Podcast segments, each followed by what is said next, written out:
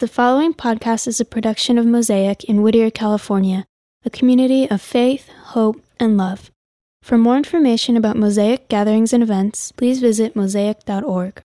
How many of you have purchased a copy or own a copy of Wide Awake?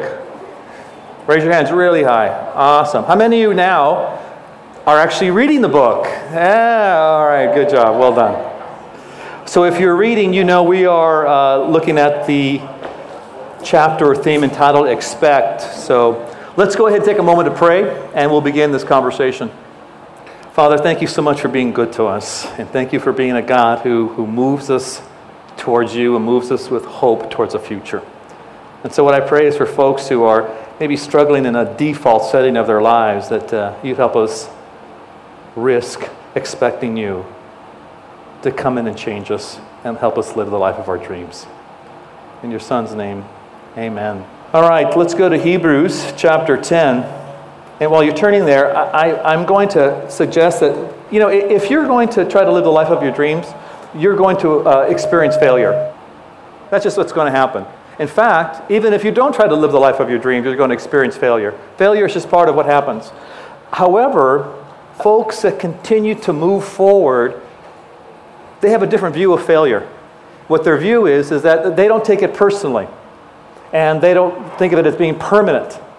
So there's two things. When something goes wrong, when you've actually invested and you've risked and you tried and, and you wanted to do something different and unique and something beautiful, and it all goes south, remember, not permanent, not personal. Have you noticed that when, when you are moving forward, that, that you begin to allow the world and the universe to define you and inform your, your dreams? That it begins to define you and inform you that you are a, a coward or a quitter or a failure, and that you're never really going to be the person that you hope you can be? That you're never really going to experience the life that, that God has for you. And, and so what you're left with is that you are left with, you know, being on the sidelines, watching others live out their dreams, and then wondering why, uh, uh whether wondering why God hasn't allowed you to do yours. Because you keep experiencing a hurdle or a wall. And so we allow our lives to be defined and informed by our failures, by things that go wrong. And we internalize despair. If you're going to be a person that's going to live wide awake, you have to learn how to internalize optimism, have to learn how to internalize hope. And sometimes it almost seems uh, childish and foolish to, to be that person, uh, you know, kind of Pollyannish silly, naive, but it's actually the person that you are when you choose to be connected into the tribe and the culture of God. Let's go to Hebrews chapter 10, verse 32 for a moment.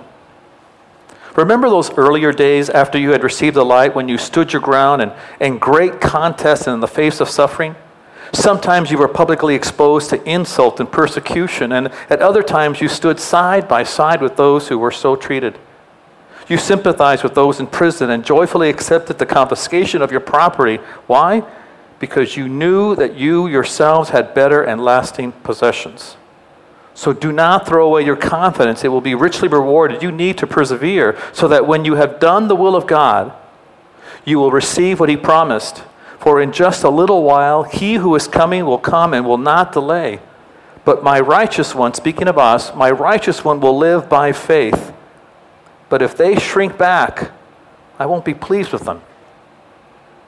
But we are not of those who shrink back and are destroyed, but are of those who believed and are saved. See, the, the, truth is, is that even as a follower of Christ, some of you have gone to large gatherings and large arenas and large, big productions. And, and because I, have been in sales most of my life, I, I recognize what I'm being sold some of you have been told that if you decide to follow Christ, all your problems are solved. Right? You know, if you have straight hair, it'll be curly. If you have curly hair, it'll be straight. And some of you, when you when you came to Jesus, you took the risk of following Jesus. You took the risk that you were going to invite him into your life to change your life. And, uh, well, here's something random, like this study hasn't been so far. How many of you have a favorite blanket at home? How many are willing to admit it? Yeah, so, I expected that from you, Lisa, but, but the rest of you, I, I'm disappointed, honestly. No, I'm not. Uh, not that I have a favorite blanket, but I do, and, and, um, and it's blanky. And uh, not only that, but I also have a favorite pillow. Have you noticed that all your members of your family, or maybe your spouse, your pillow smells good and theirs smells horrible? But they like their smell of their pillow, which makes you question their sanity? And uh, the best part of, of, the, of the year for me is always when it's cold. I, I mean, I, I've told you before, some of you know this if you've been to my house. I like it cold, I like it dark. I want, you know, no, no light in my life, you know, to match my soul. And, um, but there's something about cold, rainy weather that I always find more romantic. Don't you guys? I mean, aren't you saying this way? See, I think those of you who need sunlight to feel good, hey, it's a sunny day, you're just crippled. You, you, don't, you, don't, you don't even know. That's a cry for help. That's what it is. And, and the cold, and I love it when it's dark still, whether it's late, late, late at night or early in the morning, and, you know, and just to experience the sunrise or experiencing the moon and the stars. And it's just something about darkness and cold and rain that I find it easier to believe in God. And so I said all that to say that on those moments when it's cold and rainy and dark inside, the best part about that is being inside your house or in a car and you're having some uh, warm, hot drink. You know, maybe it's cocoa, maybe it's an adult beverage, but you're enjoying something, you know, warm, whether it's by the temperature or the sensation you get. And, um, and that's all we want from God. Just make me warm and comfortable. You know, be my blankie, be my hot cocoa, be my hot toddy, but be something that's actually good, you know. And, and, and then so we, oh, you, luxuriate in Jesus, he's so good. And then you wake up and you're back into your life. Because what happens is that the truth is, is that we meet God and our journey in becoming the people that God wants us to be, the journey of living wide awake begins where you are and where you met God. Have you noticed he doesn't exempt you from the life that you created? He doesn't exempt you from a life that's overwhelming, or a marriage that may be underwhelming, or a career that's less than stellar, or decisions that you made that affect your body or your, your, your, your position in life. You don't get exempted from your life when you meet God. You start your journey in becoming who God wants you to be at the place where you meet Him, warts and all. And so it's possible, from what this writer tells us, that it's easy for us to, some of us, to just quit. See, when you choose to, to believe in Jesus, part of the, the, the momentum that's created is that it begins to push you towards a Jesus future, a God future. And hope and faith work together because hope begins to move you towards that future as well. You don't shrink back. You're not that person who shrinks back. And if you choose to not embrace hope, you, you embrace despair. It's like the person who doesn't want to go to sleep at night because you feel your day's been, been, been wasted and not enjoying it. And you know that there's this horrible monotony of waking up tomorrow morning and it'll be the same life. Some of you meet Jesus and you're so excited about what God is doing, what you sense his forgiveness and his kindness, and that's all that he, or rather, all you want. But God asks us to expect more from him, to actually experience his pleasure. But we stop at just forgiveness, we stop at just recovery, we stop at just feeling slightly rescued, and we don't move forward at all. And so the writer of Hebrews, and for those of you who know better, you know it's Paul, realize that he's actually asking us to not shrink back so here's one of the first questions I often ask people when we had conversations, because it, it, it, the, how you answer this question really will determine how you move forward. Who are you expecting to become? Who are you expecting to become? Who are you, and who are you expecting to become? Now, understand that the, the, the second that you stepped into this moment of God life, there was a change. There was a change forever in the universe, forever in eternity. The life you lived, you weren't exempted from. The decisions you make, you're still going to experience the consequences of them. But the journey to becoming who God wants you to be starts where you met God, correct? But you're no longer that person you once were. As a matter of fact, Paul describes us as people who don't shrink back. We move forward, even when we seem to fail, even when we seem to uh, experience a setback. And so when you begin to answer that question, well, who am I? If, if you think that you're that person, you've been defined by the universe and by your family and by people, that I'm a quitter, I'm a coward, I'm a failure, then I, I know your future. It's dark. But if you begin to identify yourself as the person that Paul says you are, I'm not a person that shrinks back. Then I know that you're the kind of person that's going to continue to move forward. It's just how life works. And it also tells me that if, if you know who you are, that you are not going to gear your, your expectations down to match the default settings of your life. How many of you have listened to iTunes? You have, you have iTunes, right? I cannot not change the default settings of any electronic device that I get. And it's to the point where if you lend me your electronic device, or you show me your laptop, or show me your iTunes, or I will change your settings for you so that you will enjoy the experience better because I'm convinced, I know. And my, my wife hates that because she'll set her settings, you know, to be a certain way, and then I'll play with her computer and set them the way that she should, any rational person would have them. And, and, um, but do you do that? Uh, are you the kind of person you go into someone else's car, you, set the, you reset the settings on their conditioning? Yeah, I assume quite a lot when I go to people's cars. I'm a guest. You know, I set it and, and all that. I love the kind of stuff that you could set that will, uh, where you see things move. Because um, I'm easily amused, really. And uh, where you, uh, like the equalizers on sound systems. So when you press the button, it goes to jazz, or you know, goes to R&B, or you know, goes to electronic or house stuff. Or sometimes you just hit it and it goes to flat like the keyboard back there the tech guys play with, you know, they have a keyboard that they, it, the settings are set so they can hit it for voice or the music and the sliders move up and down. Okay, here's the metaphor for you guys. As soon as you experience a failure or you begin to realize you're that person, you'll actually go back to your own default settings. I'm a coward. I'm a failure. I'm a quitter. I'm this. You, you, you define yourself by your addictions, by your bad habits, by your previous attempts to move forward that have failed, and you just think, this is my life. And you begin to shrink back from what God wants. Now, you're content in experiencing His forgiveness. Oh, God I can forgive me, that's great. He truly wants you to go further and to expect more. And so the author of Hebrews tells us something about these folks. And, you know, this is one of those times when people tell me, oh, if I could only have been there to see Jesus, or if I could only have been there the first days of this early movement, I, I would have been able to believe easier. And I think, mm, no. First of all, no flushing toilets, so there's the first problem. But second, also the idea that these folks experienced such difficult challenges that we never experience. And these the author says, they experienced them almost gladly because they knew they had a better possession. What? It's Christ Himself, the hope of our glory. Your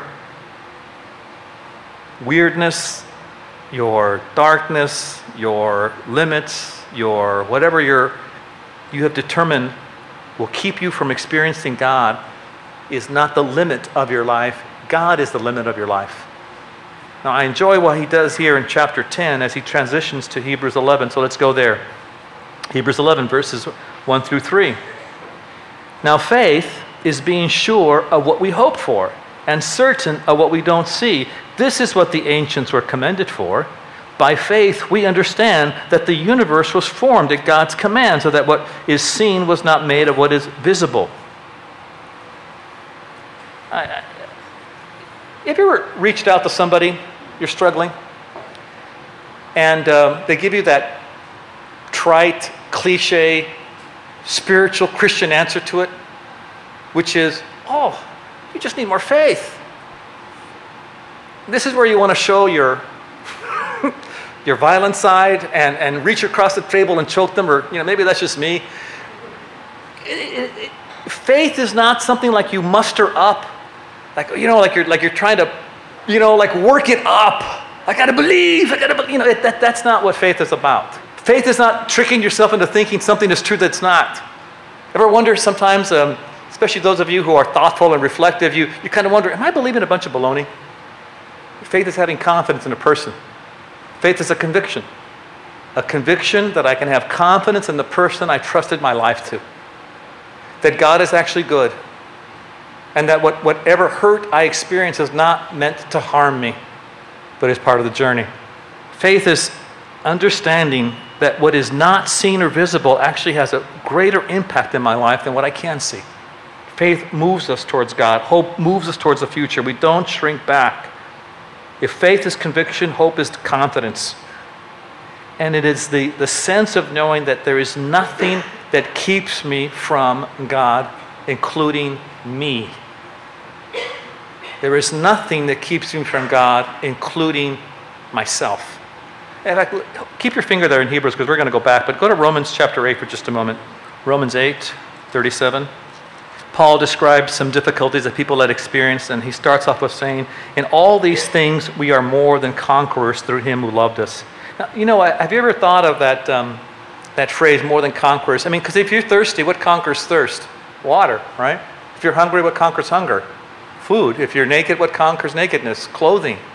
But Paul says something that our conditions, our resources are more than, leaves us become more than conquerors in these situations. For I'm convinced, now here's some of you maybe need to, to process this. Paul says, I'm convinced that neither death, nor life, nor angels, nor demons, nor the present, nor the future, nor any powers, neither height, nor depth, nor anything else in creation, and you could put there in parentheses, including my dumb decisions, will be able to separate me from the love of God that is in Christ Jesus our Lord. You cannot shake God. You cannot shake his passion for you to help you and become the person that he dreamed you to become.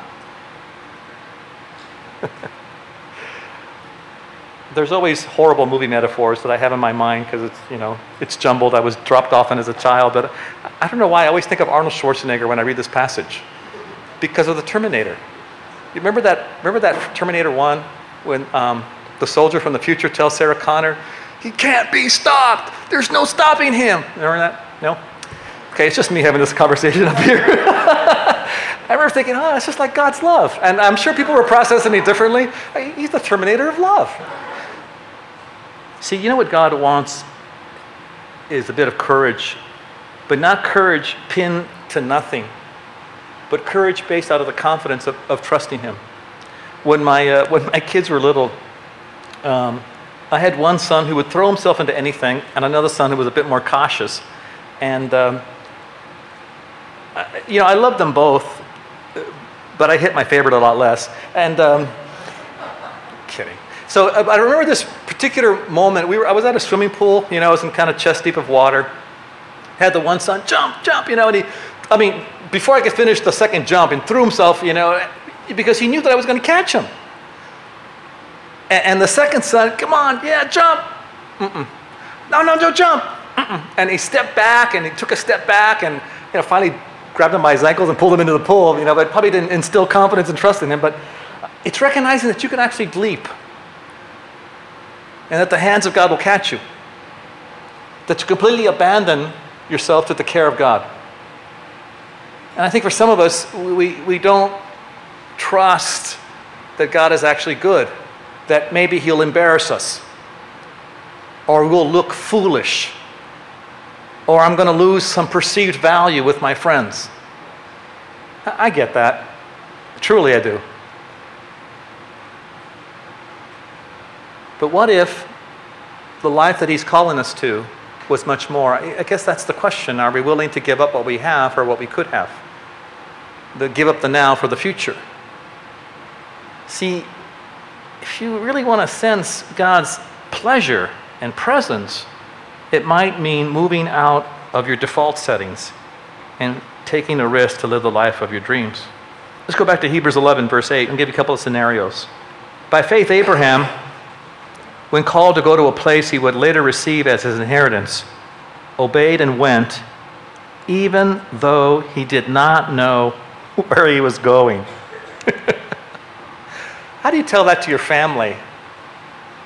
You know, there's no, there's no information that Abraham had this horribly dark life or that he was exceptionally good. it just God speaks to him and says, Abraham, I want, and by the way, I would have loved that conversation, wouldn't you? Abraham, Abraham, up here, dude. you know, and how do you know the voice? And then he's interacting with this person. I want you to pack up and leave. I'm going to show you a great land. You're going to be the father of a nation. You're going to be something. Oh, awesome. Where are we going? Head west. I would have loved to hear him speak that to his wife. Babe, I've heard from God. This is awesome. Who's God? I'll tell you later. But the point is, is that there's, we're, we're, we're going to get this great, oh, you know, all this stuff. And which way? West. He didn't know where he was going. Don't you feel like you're part of Abraham's tribe now? Let's go back to verse 9. So, by faith, which is I have confidence and, and, and trust that this God is good and that I can trust him and he's not going to harm me. So, by that confidence, he made his home in the promised land like a stranger in a foreign country. He lived in tents, as did Isaac and Jacob, who were heirs with him of the same promise, for he was looking forward to the city with foundations, whose architect and builder is God. You know, for most of you, for most of you, your biggest problem is not going to be uh, leaving a life of such evil and darkness because you were so lazy, you weren't even committed to sin. You just lived the life of, you know, whatever seemed to happen. You were like water. Wherever you went, eh, this goes well. Oh, I'll try this. And you just weren't happy. And so you risked and you trusted your life with Jesus and you asked Him to be part of your life and to change your life. And then you kept living your life. You know, it wasn't, wasn't too much drama things worked sort of okay. And see, the challenge for you is that you're going to be asked to leave security and what you already know for a life that perhaps you don't recognize. You're going to be asked to leave security for a life of risk. In fact, what's funny about us? How many of you complain about maybe being bored, but you hate change. I hate my job. And you never look for one. I can't stand what I weigh. And you don't either go to the gym or, or lose weight or whatever it is you want to do, right? I can't stand my hair. And you just let, don't change it. One of my sons um, is a little bit lighter than my wife and I, bluish eyes and light hair. When he was when he was born, he was, you know, way white, you know, like albino, and uh, uh, put it back. It's not done. And um, and uh, you know, the, the, the joke in the family was, you know, whose kid is this, and uh, and all that. And my suspicions were aroused over and over again. His coloring. He never wore glasses. All of us did. I remember as a child, he was putting twigs and, and, and leaves in his mouth, right? You know? Now, Michael loved fruit. Again, an indication that's not my child, because my children, like their father, love candy, chocolate, and pastry. I could live on candy, chocolate, and pastry. I will miss meals for candy, chocolate, and or pastries. and pancakes. But mostly pancakes. So Mikey he, he loved fruit and, and fresh fruits, and, which comes from dirt, so I don't know if you can trust it. And, and, and, and so Lilia was trying to get the stupid twig and dirty leaf out of his mouth to give him the fruit that she had prepared and cut for him. And he fought her. Now, if you get that metaphor in your head, understand that you're like my son sometimes. You'll hang on to something that you really don't want for fear of the change or the better thing that God has for us. We want excitement and adventure and romance and beauty in our lives and then refuse the gifts that God gives us to us. We want our lives perhaps to have meaning, leave a legacy, something adventurous, something grand, something that makes a difference. And look, here's what I'm convinced of. I know that you don't have to be a follower of Jesus to be successful in life. Some of you are quite successful in your lives. You do okay in your career, you do okay in your physical life, you do okay in relationships. You know how to create wealth and management, you know how to handle relationships, you know how to do life well. That's fine. You don't have to be a Christian to be, have a successful life, but you do have to be a Christian to have a life that matters. Because you will find sooner or later that all those things will still leave you empty. It's not that it's not that you're being punished, it's just that you're not built for that only. And if you have these great gifts to live life well apart from God and a distance from God, you will have an incredible life with God. And your life will matter far beyond your lifetime. But it takes faith, which means I have confidence in the God who's asking me to live a life of risks. Have you ever wondered, um, thought about why you have the job you have? Why you live in the city you live in? Why you have the relationship you have? It, you know, I, I started my job in sales because someone said they thought that I was could talk people into doing things, and so I thought, hmm, maybe sales. And um, so I spent most of my life doing that. I, it was a match. I mean, I've been able to leverage that ability, but you know, some of you, I know you have the jobs you have because you just stumbled into it. Your uncle hooked you up and you never left. Some of you have the life you have because you just fell into it and you've never left it. You've never gotten off to consider what God has for you. Now, some of you have made the right decisions, but why, why are you doing what you're doing? Is it the default? Well, this is what I could, this is what I should expect. This is as good as it's going to get. It's not. If you're a follower of Christ, He actually has an adventure for you. See, wouldn't you have done with Abraham? Maybe he didn't do. Wouldn't you have said, Well, hey man, thanks for speaking to me. I, I get it. But um, I'm looking out at the horizon out there. I don't see anything out there. And I see a city here where I do live. So um, why can't I just experience you here? And that would have been a reasonable question except that he was headed for something bigger than what the city he lived in could have provided for him. So for some of us, our biggest challenge is leaving behind security and certainty. But for others, it's even worse. Let's go to verse 24, the same chapter, Hebrews 11, verse 24. By faith, Moses, when he had grown up, refused to be known as the son of Pharaoh's daughter. He refused to be known as the son of Pharaoh's daughter he chose to be mistreated along with the people of God rather than enjoy the pleasures of sin for a short time. And so he regarded disgrace for the sake of Christ as of greater value than the treasures of Egypt. Why? Because he was looking ahead to his future. And so by faith, he left Egypt. Not fearing the king's anger, he persevered because he saw him who is invisible. And he persevered because he saw him who is invisible. You know, I know that it's popular to be a victim, so that um, whether it's your race, your gender, your lifestyle, choices you've made, poverty, you know, everyone's trying to out victim somebody. And um, the one that most of us can default to is our family. Oh, my dad. Oh, my mom. Uh, you know, I wasn't held enough, nursed long enough. My father, this. My, you know, I, am I'm, I'm this, I'm a that. And, and it's always the family, right? It's always your parents that screwed you up.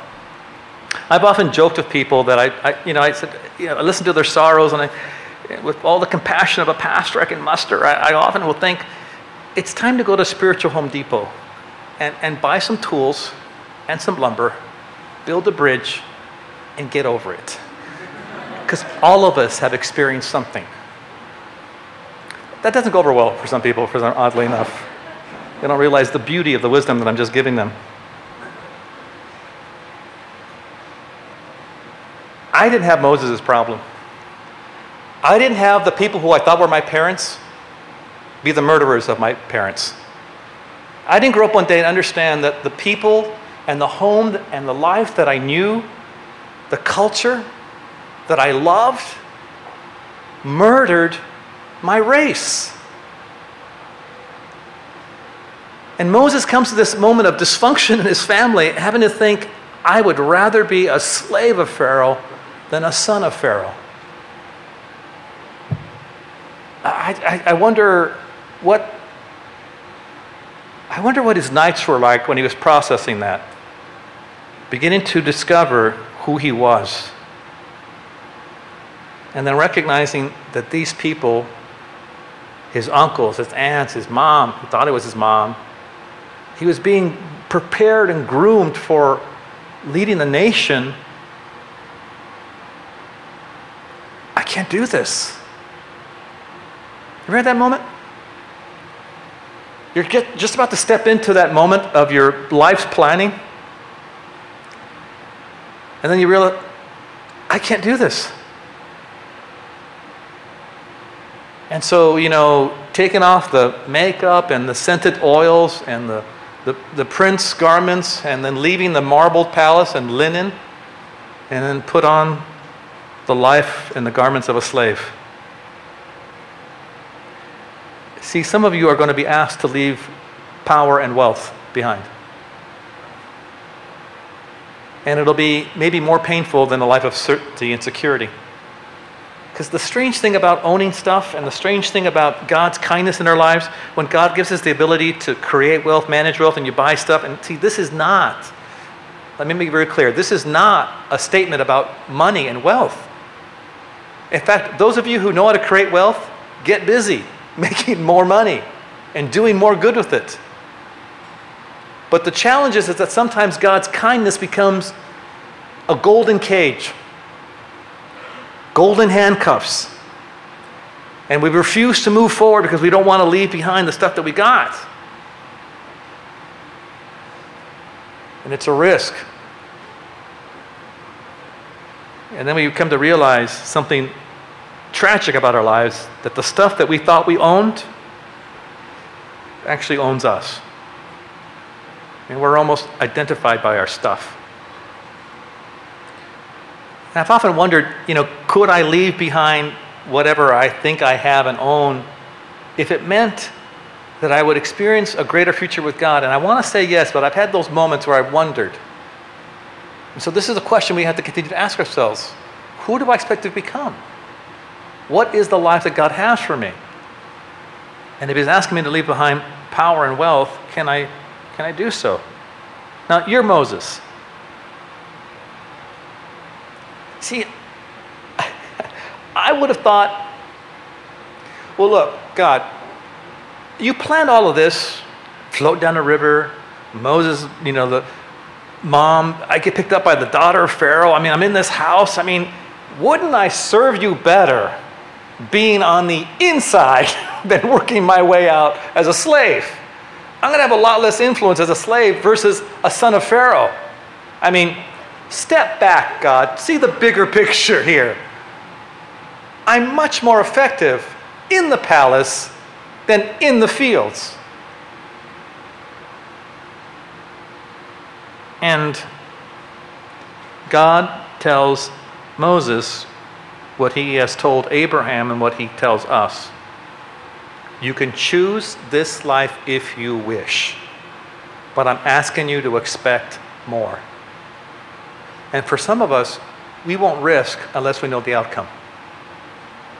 Unless you're guaranteed success, I won't move.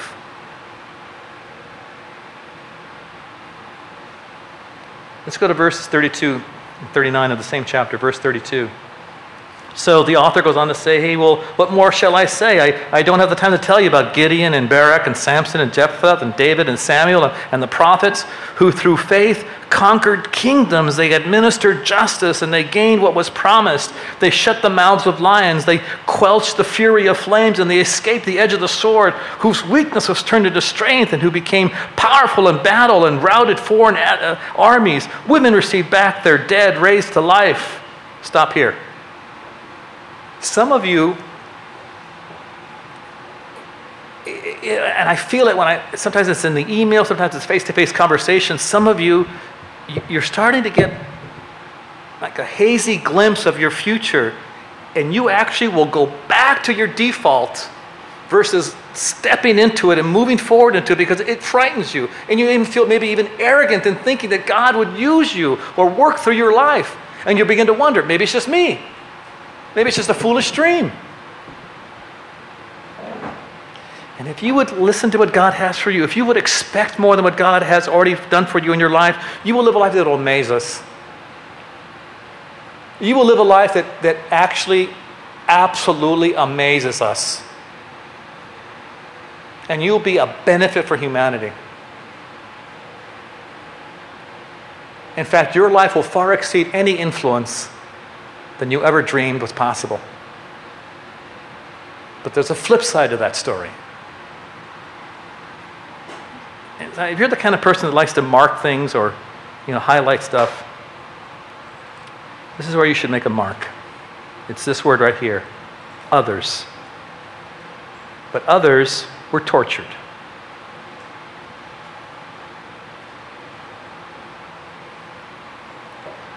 And they refused to be released. It's not that they couldn't, but they refused.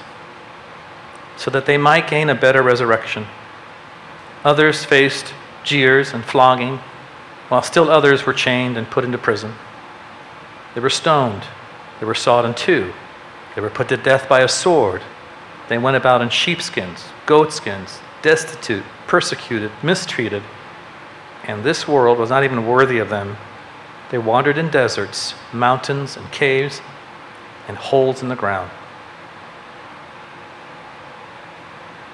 Verse 39 And these were all commended for their faith.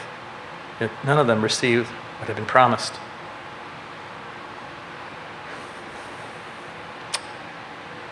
I understand that sometimes following what God has for us is not going to be the success that others would value. Um, you know, it's, it's a little bit difficult for me to think in terms that my life is hard when I know the lives of other people. That's one of the benefits of reading history. One of the benefits of, of being involved in the lives of other people who people who do the right thing even when it means that they lose perceived value from their friends and their family. I um, think about people who have made serious sacrifices to do the right thing and still lost. And, and this one verse alone is the one that seems to color everything else I read about this, is in verse, um, the last half of verse 35. They, they refused to be released. It's not that they couldn't, it's just that they chose, I can't deny the person who cares for me. See, some of you, some of you are going to be glorified, excuse me, some of you will glorify God and bring honor to Him by the great public success He will make of your life. And some of you will be, God will glorify Himself and honor Himself by your faithfulness to Him in the backdrop of, of great suffering. They're both the same story to God. God is not limited by success, He's not limited what seems to be a failure. He's not limited only by what does goes well or limited by what seems to go poorly.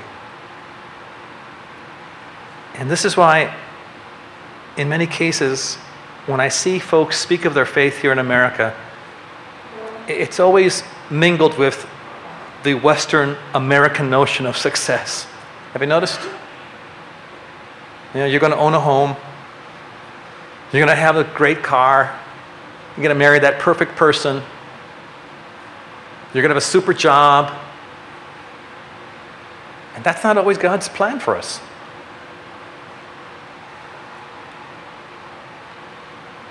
So the question comes back to Am I willing to give up security and certainty? Am I willing to give up wealth and power?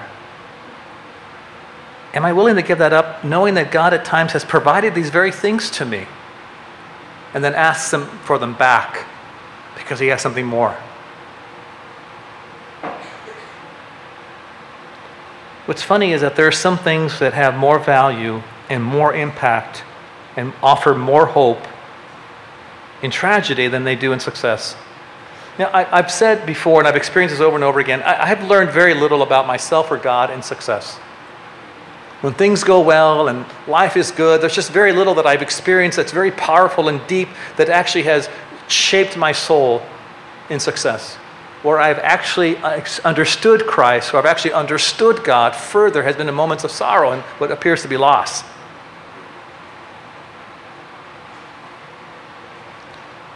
But unfortunately, I've been prisoner sometimes to the opinions of other people instead of living the life I knew I was supposed to. Let's go to the beginning of this chapter and we'll close with these final thoughts. Hebrews 11, verses 4 through 6.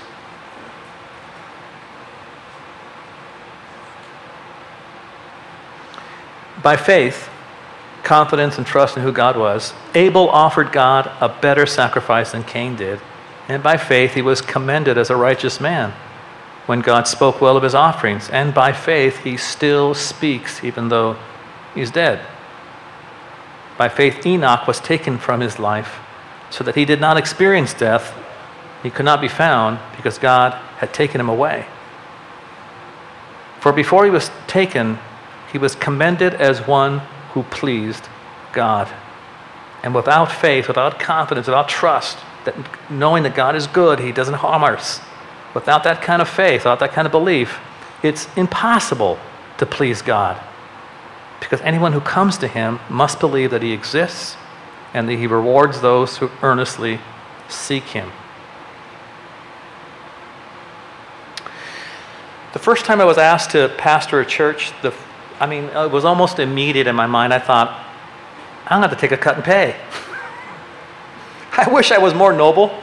Wish I had better reasons. But that was my first thought. My, my wife had just started working outside the home uh, after the first 17, 18 years of our marriage. And, and it was a huge bump in the income, you know, from wife not working to the wife working. It was big increase, you know. We, we'd actually would have bean and cheese burritos with cheese. And um, did dad get a raise? And uh,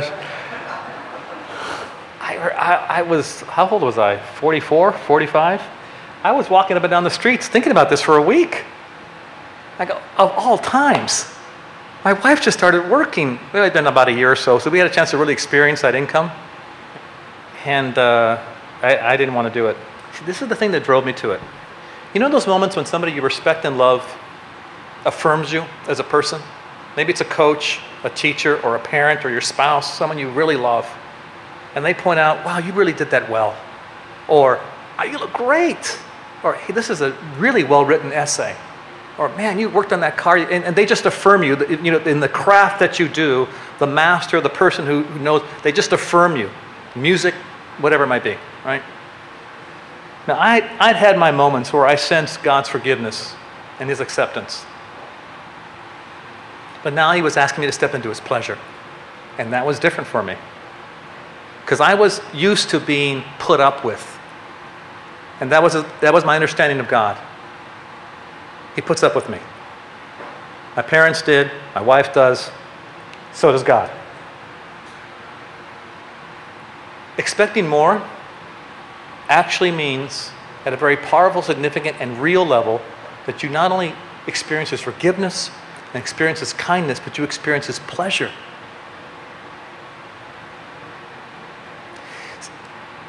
Did you ever have those moments when you, you were a kid, you thought, when your parents would tell you that they loved you?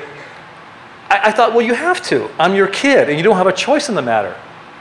And at some levels, that's true. When you're a parent, you just automatically love them no matter how ugly they are, and we're going no. You love your kids. But what's surprising at times for our children to understand is how much pleasure we take in their lives, especially when they do well and they thrive. And seeing this is the pleasure that God actually calls us into, expecting more.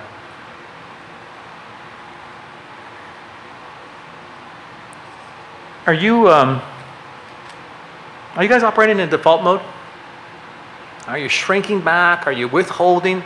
Are you afraid to jump, to leap, to abandon yourself to God's care? You can actually expect more and enjoy God because He wishes that we would move beyond just forgiveness and beyond just kindness, but to experience His pleasure. And that will help you live a life wide awake. Hey, let's pray. We got some announcements for you afterwards here, too.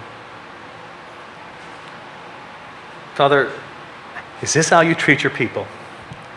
That you would be so kind to us, that even moving beyond uh, forgiveness and wiping out all our moral crimes and even beyond restoring good things into our lives and giving us friends and family to experience your love for us and living in a world that's full of beauty and art and music and dance and romance and great food and wonderful experiences that you've allowed us to create and enjoy. Now you even move us towards and you call us towards a future that is your pleasure. So Father, I pray for folks that you'd help us have that kind of conviction that we can trust you, that you don't mean to harm us, and that when it seems that life has taken away the things we once thought were so important and were meaningful to us and gave us meaning, that you actually have something more planned. I thank you that we're not forever going to be the people we are, that you move us towards a future that is beyond what we can imagine at times, and that we can have a hope in you. I pray for folks who are doing the right thing, maybe discouraged, that you remind them of you and help them see you clearly, your beauty, your kindness, your love. And thank you for being the God that calls us to live a life wide awake. Thank you for listening to this production by Mosaic Whittier, a community of faith, hope, and love. For more information about Mosaic gatherings and events, please visit mosaic.org.